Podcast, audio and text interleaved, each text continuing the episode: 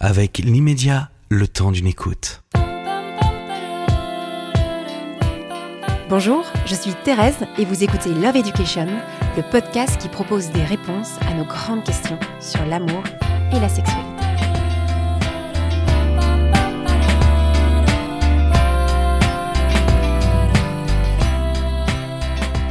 L'orgasme simultané est-il un mythe ou une réalité?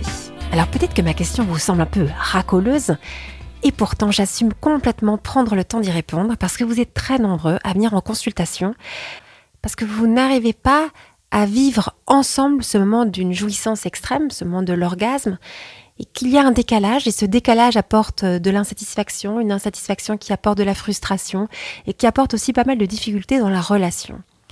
C'est pas une question anecdotique, c'est une question qui est même très anthropologique parce que elle nous interroge sur la possibilité ou non d'être heureux, heureuse dans une relation entre un homme et une femme. Et pourquoi je dis ça comme ça? Parce que il y a de plus en plus d'études qui sortent actuellement pour nous démontrer que les femmes sont assez insatisfaites dans leur vie sexuelle quand elles la partagent avec un homme, que les femmes sont plutôt très satisfaites quand elles partagent leur vie sexuelle avec une autre femme, que les hommes, eux, euh, ils sont plutôt bien dans la sexualité qui peuvent vivre avec une femme, ils arrivent à l'orgasme plus facilement. Et finalement, en voyant ces chiffres-là, on finit par douter qu'il serait possible de vivre dans, une grande joie, dans un grand plaisir, l'intimité sexuelle entre un homme et une femme. Et je vais peut-être euh, m'arrêter plutôt sur cette problématique homme-femme, puisque c'est celle-là qui semble plus difficile euh, à vivre, à réaliser.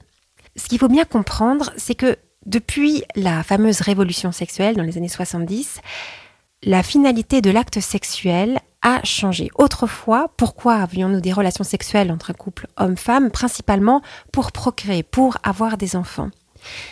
Et de ce devoir de procréer, on est passé à un nouveau devoir, le devoir de jouissance. Pourquoi avons-nous des relations sexuelles Pour le plaisir? Il était même écrit jouissez sans entrave. Jouir est devenu un nouveau devoir, une nouvelle obligation, euh, en tout cas une nouvelle finalité de l'acte sexuel. Il faut jouir et faire jouir. C'est à ça que ça sert la sexualité. Si l'objectif est le plaisir, eh bien chacun va rechercher son propre plaisir dans l'acte sexuel. On peut aussi chercher à augmenter l'intensité de ses sensations. On va chercher aussi à explorer les différentes sources de plaisir pour arriver à euh, ressentir de façon la plus intense possible cette expérience du plaisir sexuel. Et finalement, on peut très vite être dans une sexualité qui ressemble bien plus à une sorte de masturbation à deux ou à plusieurs, c'est-à-dire que je vais utiliser le corps de l'autre pour me satisfaire, je vais me laisser utiliser par l'autre pour le satisfaire, et chacun va chercher son propre plaisir dès lors qu'on est dans cette perspective de chercher la jouissance ou la jouissance de son partenaire, eh très rapidement, et on va pas se mentir, on se rend compte d'une chose, c'est que on n'est jamais mieux servi par soi-même. Je suis désolée de le dire un peu comme ça, mais bon, finalement, euh, il y a d'autres façons d'obtenir l'orgasme que d'essayer de séduire l'autre, de prendre le temps euh, de préparer son corps, euh, de, vraiment s'adapter à, sa personne pour pouvoir obtenir ce plaisir. Bien sûr que je pense à l'arrivée massive des sextoys dans l'intimité sexuelle. J'ai envie de dire qu'il fait mieux le job. Le sextoy va apparaître comme bien plus performant qu'un homme qui est maladroit qui sait pas très bien comment faire pour permettre à sa femme d'obtenir du plaisir. Je pense aussi évidemment à l'arrivée massive de la pornographie au sein de l'intimité des hommes et des femmes. Ben, c'est quand même plus facile, en deux, trois clics, de regarder des images qui vont provoquer instantanément de l'excitation sexuelle et qui va être un support à la masturbation. Si le but de la sexualité c'est d'obtenir du plaisir, je n'ai pas vraiment besoin de l'autre. Et si l'objectif est le plaisir sexuel, je peux parfois l'obtenir avec l'autre, mais cela ne va avoir aucun impact sur la qualité de notre relation, la qualité de notre amour. Je m'explique, c'est que si le but de la sexualité est d'obtenir du plaisir, je peux réaliser relativement rapidement que je n'ai pas besoin de l'autre pour y arriver. Si le but de la sexualité est d'obtenir du plaisir, je peux avoir ce plaisir-là, mais ça n'aura aucun impact sur la qualité de notre relation, la qualité de notre amour. Je ne vais pas aimer plus, aimer mieux la personne avec qui j'aurais obtenu ce plaisir, puisque euh, ce n'est pas dans une perspective de la relation que je recherche ce plaisir, mais dans une poursuite, euh, j'ai envie de dire, égoïste de sa satisfaction personnelle. Quand je dis égoïste, il n'y a pas de jugement de valeur à ce niveau-là, c'est juste un fait, c'est que si je cherche mon plaisir, je cherche à me satisfaire et ça m'apporte un bien-être sur le moment. Mais ça ne vient pas augmenter l'amour que je porte à l'autre ou l'amour que l'autre me porte. Ce qui est aussi intéressant et qui vient éclairer l'importance de cette question aujourd'hui, c'est que depuis pas mal d'années, on parle de femmes qui seraient clitoridiennes, d'autres femmes qui seraient vaginales, et on distingue deux sortes de plaisirs que peuvent obtenir les femmes. Il y a des femmes qui disent Ah, mais moi, je ne suis pas du tout vaginale, je n'ai aucun plaisir lors de la pénétration sexuelle, et donc la seule façon d'obtenir du plaisir, c'est par la stimulation du clitoris. D'autres qui vont dire ah Non, moi, je suis vraiment vaginale et clitoridienne, et les deux me vont. Et on a vraiment cette espèce de distinction au sein même des femmes qui, à mon sens, est du grand n'importe quoi. J'ai l'impression que c'est une création qui vient pour rassurer les femmes qui n'arrivent pas à avoir de plaisir lors de l'union sexuelle et leur dire c'est normal que vous n'arrivez pas à avoir de plaisir parce que vous n'êtes pas faites pour ça. Vous, vous seriez des femmes qui auraient du plaisir que en stimulant votre clitoris à l'extérieur, mais la pénétration euh, sexuelle ne vous apporte rien. Et ne vous inquiétez pas, ne culpabilisez pas, ne cherchez pas à changer. Vous êtes faites comme ça. Et puis, il y a d'autres femmes qui sont faites différemment. On a l'impression que c'est un mythe qui est inventé par des femmes qui n'ont pas vécu cette expérience de l'harmonie avec l'autre, de l'union avec l'autre, où on a le même rythme. Et on va voir qu'on va comme communier ensemble dans un plaisir intense partagé. Alors comme elles ne le vivent pas, elles disent ça n'existe pas. Et elles font une distinction entre ces deux types de plaisir. Pourquoi est-ce que je dis que c'est un mythe? C'est que le corps féminin est vraiment fait aussi pour obtenir du plaisir pendant la pénétration sexuelle et que et on connaît aujourd'hui le fonctionnement du clitoris qui est un organe qui est entièrement euh, dédié au plaisir sexuel féminin mais qui vient vraiment aussi avoir des prolongations à l'intérieur du corps féminin et donc aussi euh, stimuler des parties internes et pas seulement externes. Donc cette distinction entre clitoridienne et vaginale n'a honnêtement aucun sens. Et à force de penser la sexualité dans un objectif de jouissance et de distinguer les différentes sortes de plaisirs, on a réduit la sexualité à quelque chose de très mécanique, à une histoire de frottement. Euh, il faudrait avoir différentes techniques pour euh, optimiser ce plaisir. Et puis d'ailleurs, on voit bien qu'il y a des livres comme ça qui cartonnent parce qu'ils nous apprennent des techniques pour jouir, et puis d'explorer différentes sortes de, façons de se masturber ou des façons de, jouer avec le corps pour pouvoir euh, avoir une intensité dans la sensation. Mais ce plaisir est un plaisir très localisé. C'est comme une sorte de, de, shoot de dopamine que tu te prends quand tu as ce plaisir-là. C'est très addictif d'ailleurs parce que ça apporte euh, beaucoup de bien-être, une détente. Euh, on va le rechercher encore et encore pour euh, enlever parfois des émotions négatives qu'on a pu accumuler tout au long de la journée, euh, du stress, de l'angoisse, de la fatigue, de l'ennui. Et on se dit, ben, en stimulant mon corps d'une certaine façon, je peux obtenir ce plaisir qui m'apporte un bien-être, une détente et je me sens mieux. Mais ce plaisir-là n'a rien à voir avec l'orgasme qui peut être vécu dans une communion parfaite entre un homme et une femme au moment de la pénétration. Ça n'a rien à voir. Je pense que c'est important de distinguer deux façons de vivre la sexualité. On pourrait même parler de sexualité pulsionnelle et de sexualité relationnelle. La sexualité pulsionnelle, c'est celle qui cherche à obtenir du plaisir. Je pense que c'est important de distinguer deux façons de vivre la sexualité. La sexualité pulsionnelle et la sexualité relationnelle. La sexualité pulsionnelle, c'est celle qui aurait pour objectif le plaisir. Pourquoi j'ai un rapport sexuel avec toi Pour obtenir du plaisir, pour te donner du plaisir. Et là, dans cette sexualité, on cherche à évacuer une tension intérieure euh, qui peut provenir d'émotions négatives hein, accumulées tout au long de la journée, euh, des stress, euh, de la frustration, de la colère, de la tristesse, de l'ennui, mais aussi simplement pour obtenir une détente et un bien-être. Et je vais utiliser le plaisir sexuel pour m'apaiser physiquement parlant. De l'autre côté, il y aurait une sexualité relationnelle. Le but de la sexualité serait de créer du lien avec un autre que soi, d'augmenter l'amour, de faire en sorte qu'on s'aime plus, que l'on s'aime mieux. Et le plaisir accompagne l'acte sexuel, mais n'est pas recherché pour lui-même. Et là, il y a une très grande différence. Mais dans cette sexualité relationnelle, on peut s'interroger comment faire pour avoir du plaisir ensemble et que ce plaisir, même s'il n'est pas recherché pour lui-même, puisse exister et vienne comme une sorte de, j'ai dire, de couronnement de ce moment euh, de complicité, ce moment d'intimité, ce moment d'harmonie parfaite. L'homme et la femme sont si différents. On ne fonctionne pas du tout de la même façon. Alors comment faire pour s'accorder? Comment faire pour s'harmoniser? Comment faire pour s'adapter à l'autre dès lors que notre corps est fondamentalement différent du corps de l'autre. On n'a pas le mode d'emploi, on ne sait pas très bien comment faire, et c'est pour cette raison qu'on est très souvent insatisfait dans la relation. Peut-être que en amour, c'est le seul lieu où il ne faut pas faire à l'autre ce qu'on voudrait qu'il nous fasse, puisqu'il est tellement différent, elle est tellement différente, qu'il va falloir comprendre euh, quel est son mode d'emploi pour pouvoir s'adapter euh, à l'autre et pas lui imposer notre façon de faire. Je vous propose une façon différente de voir l'acte sexuel. On a l'impression depuis des années que c'est l'homme qui est actif, la femme qui est passive, que c'est l'homme qui doit faire, la femme qui doit se soumettre à ce que fait l'homme, que c'est l'homme qui guide et la femme qui doit répondre aux attentes de l'homme. Et cette vision-là, elle est encore extrêmement présente aujourd'hui et à mon sens, elle explique pourquoi tant de femmes sont insatisfaites sexuellement et tant d'hommes sont indirectement insatisfaits sexuellement dans leur relation, parce que la plus grande joie d'un homme, c'est quand même de faire jouir leur femme, de voir qu'elle est heureuse, épanouie dans la sexualité.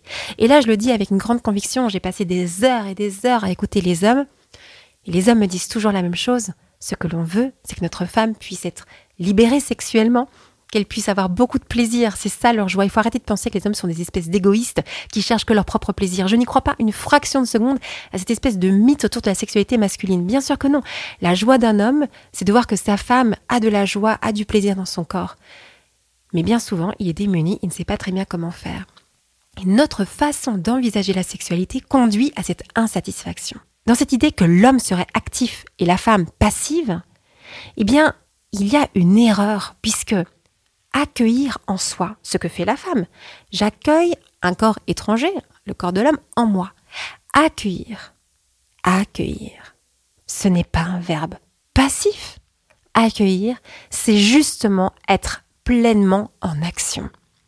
Regardez, dites à une femme qui accueille chez elle un soir, elle qui reçoit chez elle pour un dîner, ah ben alors toi quand tu reçois, tu fais rien, t'es passive, t'as rien foutu ce soir pour nous recevoir à dîner. Dites-lui ça et vous allez voir comment est-ce qu'elle va vous répondre. Celle qui reçoit chez elle, elle n'est pas passive, elle est justement extrêmement active. Et si on ne comprend pas ça, eh bien on passe complètement à côté de la façon dont on peut vivre dans la joie et dans le plaisir immense la sexualité. Je dis que dans l'acte sexuel entre un homme et une femme, très concrètement, la femme va recevoir en elle et l'homme va venir chez elle. Et pour illustrer ce qui se passe, on va prendre l'exemple d'un dîner. Euh, imaginons que tu reçois à dîner chez toi. Eh bien, euh, quand tu reçois à dîner, il va y avoir plusieurs étapes. La première, c'est que si c'est toi qui reçois, c'est toi qui invites.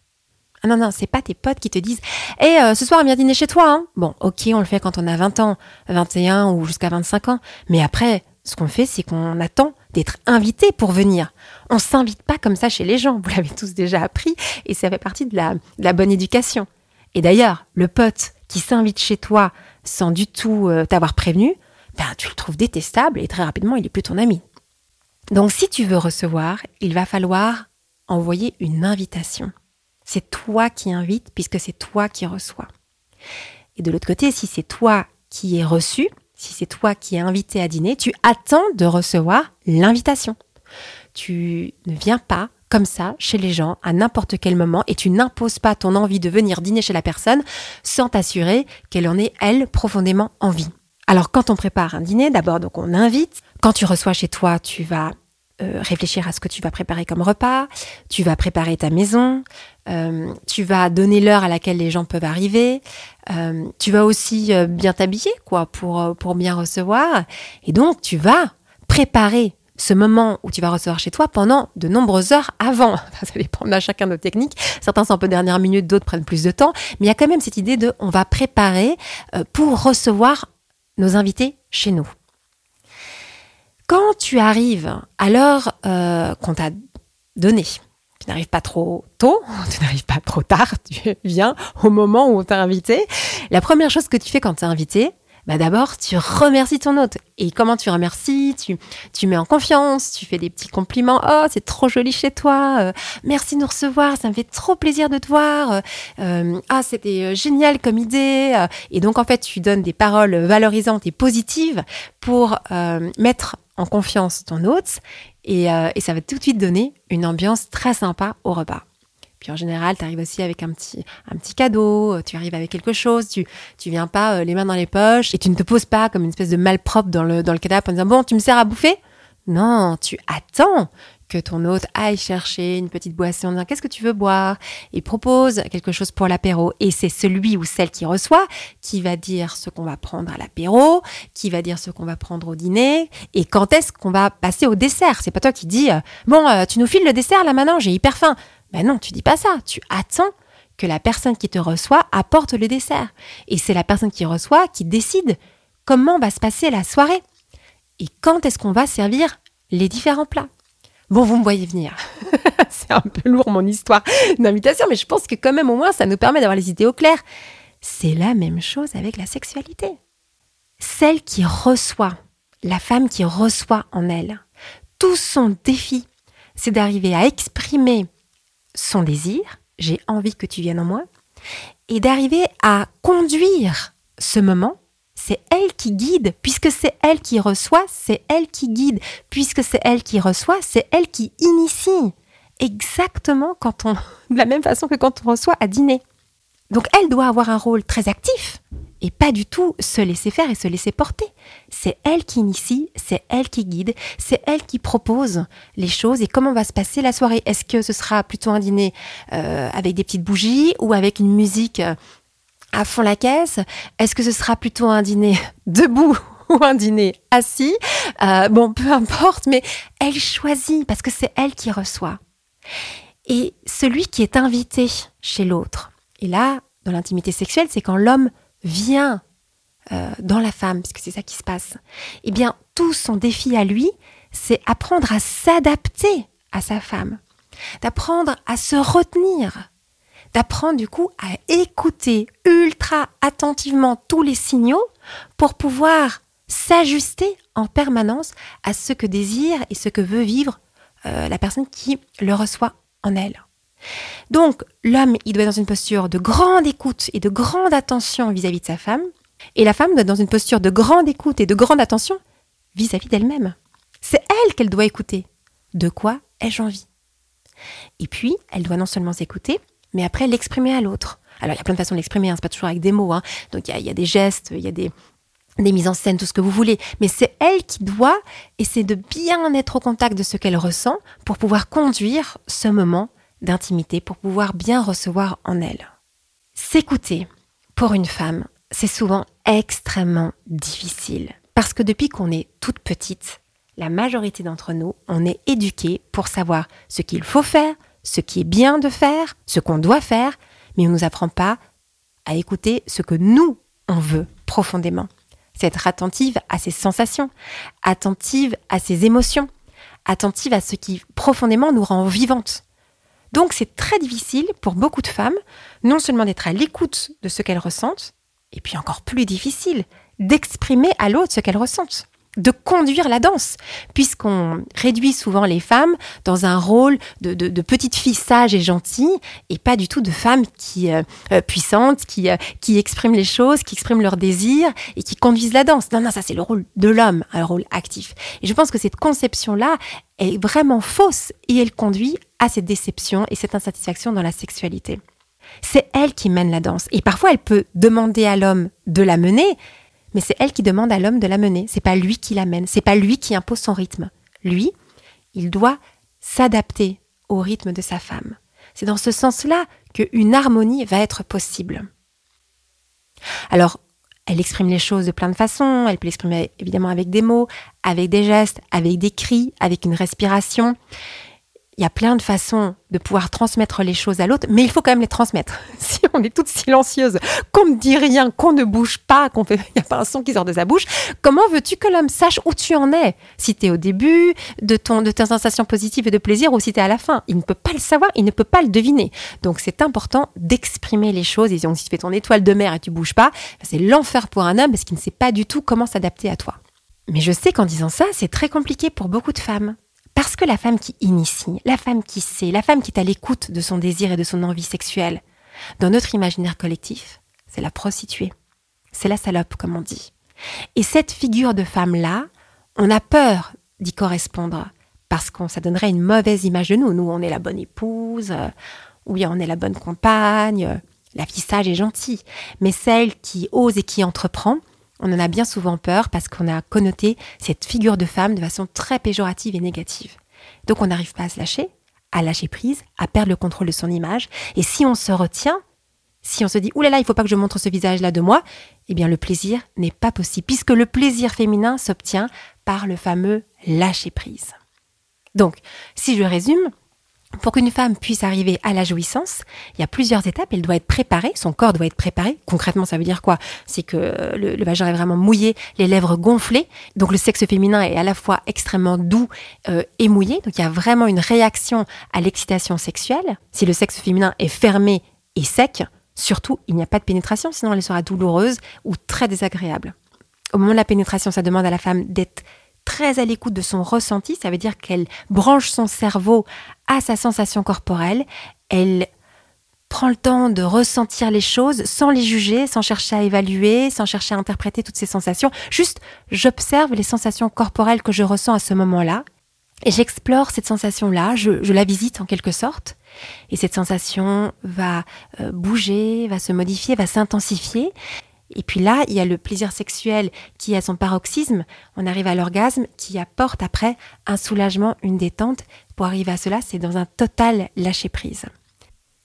Et pour l'homme, c'est extrêmement difficile ce que j'en suis en train d'apporter parce que tout son travail à lui, c'est d'apprendre à s'accorder à l'autre, à se retenir, à écouter sa femme, à se mettre à son rythme, à attendre son go, c'est bon, tu peux venir. Et alors que la majorité des hommes sont éduqués à juste s'écouter eux, euh, à être très enfermés dans leur égoïsme euh, et ne savent pas très très bien faire ça, s'adapter aux autres. C'est pas l'éducation qu'on donne aux garçons. Or, c'est exactement ces attitudes-là qui sont nécessaires pour vivre la relation sexuelle dans le plaisir, ensemble, dans une espèce de communion et d'harmonie. Si la femme comprend que c'est à elle à initier l'acte sexuel, c'est à elle à guider l'acte sexuel, à mener la danse, et que l'homme comprend que son rôle à lui, c'est de s'adapter à l'autre, à sa femme, de se retenir et d'attendre qu'elle puisse lui dire viens pour venir, alors on arrive à cet orgasme simultané. Il y a plein de façons de dire viens. Hein. On peut le dire avec des mots, mais je vous dis avec des, avec une respiration, avec des gestes, vous trouvez votre langage à vous. Mais à un moment, quand même, la femme va dire, ok, c'est bon, là tu peux venir. Je suis à deux doigts de jouir, tu peux venir. Et l'homme peut enfin se donner à ce moment-là. Mais vous comprenez bien qu'il y a une adaptation qui est nécessaire et une écoute qui est indispensable euh, pour pouvoir y parvenir. Et c'est en ce sens-là que cet acte sexuel va augmenter l'amour entre l'homme et la femme, va faire qu'ils vont s'aimer plus et qu'ils vont s'aimer mieux, parce qu'ils vont devoir développer des qualités qui les rend aimables, qui les rend euh, ordonnés à l'amour de l'autre. Oui, ils vont vivre le plaisir. Et le plaisir, il est nécessaire à la vie. Et le plaisir sexuel, il accompagne la relation. Et c'est tellement important de l'obtenir parce que ça apporte tellement de bienfaits dans notre vie. Mais quand il est recherché pour lui-même, ça ne va rien changer dans la relation qu'on a avec la personne. Quand le plaisir arrive parce qu'on s'est vraiment euh, adapté l'un à l'autre et qu'on a recherché cette harmonie, ce plaisir va être une sorte de couronnement et va vraiment euh, renforcer le lien entre deux personnes, va renforcer l'amour. Le plaisir, il n'est pas localisé, il vous submerge entièrement. Il est extrêmement puissant quand on l'obtient au même moment parce qu'on est parvenu à cette harmonie fait, On touche quelque chose de l'ordre de la perfection par cet ajustement à l'autre. L'amour est décuplé, on s'aime plus. Il y a une sorte de mouvement d'abandon, de lâcher prise. Oh, et c'est superbe à vivre. Et c'est possible de vivre cela. Nous sommes faits pour vivre ces moments de communion, ces moments d'harmonie, ces moments d'union avec une autre personne. Nous sommes faits pour ça. Simplement, ça nous demande d'envisager la sexualité autrement. Et dans cet autrement, on voit bien que on n'a pas vraiment été éduqué pour vivre une vie sexuelle dans l'harmonie, la communion. Je pense qu'il faut le dire, c'est qu'on n'a pas reçu la bonne éducation pour vivre ce plaisir intense dans l'acte sexuel. Il faut apprendre aux petites filles, aux jeunes filles, à s'écouter, à écouter leurs ressentis corporels, à exprimer leurs désirs, à exprimer leurs envies. C'est nécessaire. De quoi as-tu envie, ma chérie? Et plus elle prend le temps d'écouter ce qu'elle ressent au fond d'elle et d'exprimer ses envies, plus elle sera connectée à ses sensations corporelles et émotionnelles, et plus elle arrivera à obtenir la jouissance une fois qu'elle sera dans des relations sexuelles, parce qu'elle pourra guider les choses, elle sera à l'aise avec ses sensations corporelles plus on apprend à un homme à, à se retenir, à être à l'écoute, à ne pas se précipiter sur les choses. Par exemple, pas se précipiter sur la nourriture, mais attendre le bon moment, de demander à l'autre comment est-ce qu'il se sent, comment est-ce qu'il va, de vraiment prendre en considération la personne en face de soi. Plus il apprendra à être à l'écoute, plus il apprendra à se retenir et à faire attention à cette pulsion sexuelle qui peut parfois le submerger, mais plutôt à, à, l'apprivoiser, à la contrôler, plus il sera en mesure d'obtenir cette jouissance parfaite lors de l'union sexuelle avec sa femme. Donc, vous êtes peut-être des parents comme moi. Euh, quand on a des enfants, ben, je pense que c'est très important de leur apprendre cela. Vous voyez, c'est ça l'éducation aussi à la sexualité. Vous n'allez pas directement leur parler d'orgasme, pas directement leur parler de relations sexuelles, mais la façon dont on éduque nos enfants leur permettra ou non de vivre ce plaisir intense lors de la relation sexuelle. Voilà, c'est ce que j'avais envie de vous partager euh, à ce sujet. Je crois profondément que l'orgasme simultané est une réalité, ce n'est pas un mythe. Et attention à celles et ceux qui voudraient nous faire croire que c'est un mythe. D'une certaine façon, il y a une sorte d'atteinte à la sexualité entre un homme et une femme. Euh, de, la, dénigrer et, de ne pas considérer à quel point elle peut être une source d'épanouissement euh, profond. Mais pour cela, ça demande de changer notre façon d'envisager la sexualité et notre façon de la vivre. Ça demande pour une femme d'apprendre à exprimer les choses, à s'écouter, pour un homme à se retenir et à écouter l'autre. Je pense qu'on en est tout à fait capable. Et c'est en ce sens-là que ça devient une belle école aussi. Euh, l'acte sexuel, c'est bien, on apprend des, choses importantes pour la vie, parce que quand tu as appris à t'écouter, euh, ça t'aide dans plein de domaines de ta vie. Quand tu as appris à écouter l'autre, ça t'aide dans plein de domaines de ta vie. Donc ça te fait de toi une meilleure personne si tu apprends à avoir cette harmonie euh, sexuelle, si tu apprends à, chercher euh, d'abord et avant tout cette espèce de, communion. J'ai pas d'autre mot hein, que communion, union, harmonie. Enfin, vous prenez un peu le mot que vous voulez. Euh, ça fait de nous des belles personnes, je pense. Ça nous fait grandir et c'est en ce sens que c'est intéressant cette aventure du couple et de la sexualité aussi entre hommes et femmes. Ceci n'est qu'une proposition. J'espère de tout cœur que vous avez pu y trouver quelques clés pour votre vie, mais que vous soyez d'accord ou pas d'accord avec moi. Si vous avez apprécié écouter ce podcast, mettez un avis 5 étoiles sur votre plateforme d'écoute, abonnez-vous et partagez cet épisode à plusieurs de vos amis. Parce que c'est dans l'échange et le partage d'expériences que nous pouvons forger notre propre opinion et trouver les réponses dont nous avons besoin pour s'aimer plus, s'aimer mieux. Je vous remercie pour votre confiance et rendez-vous au prochain épisode.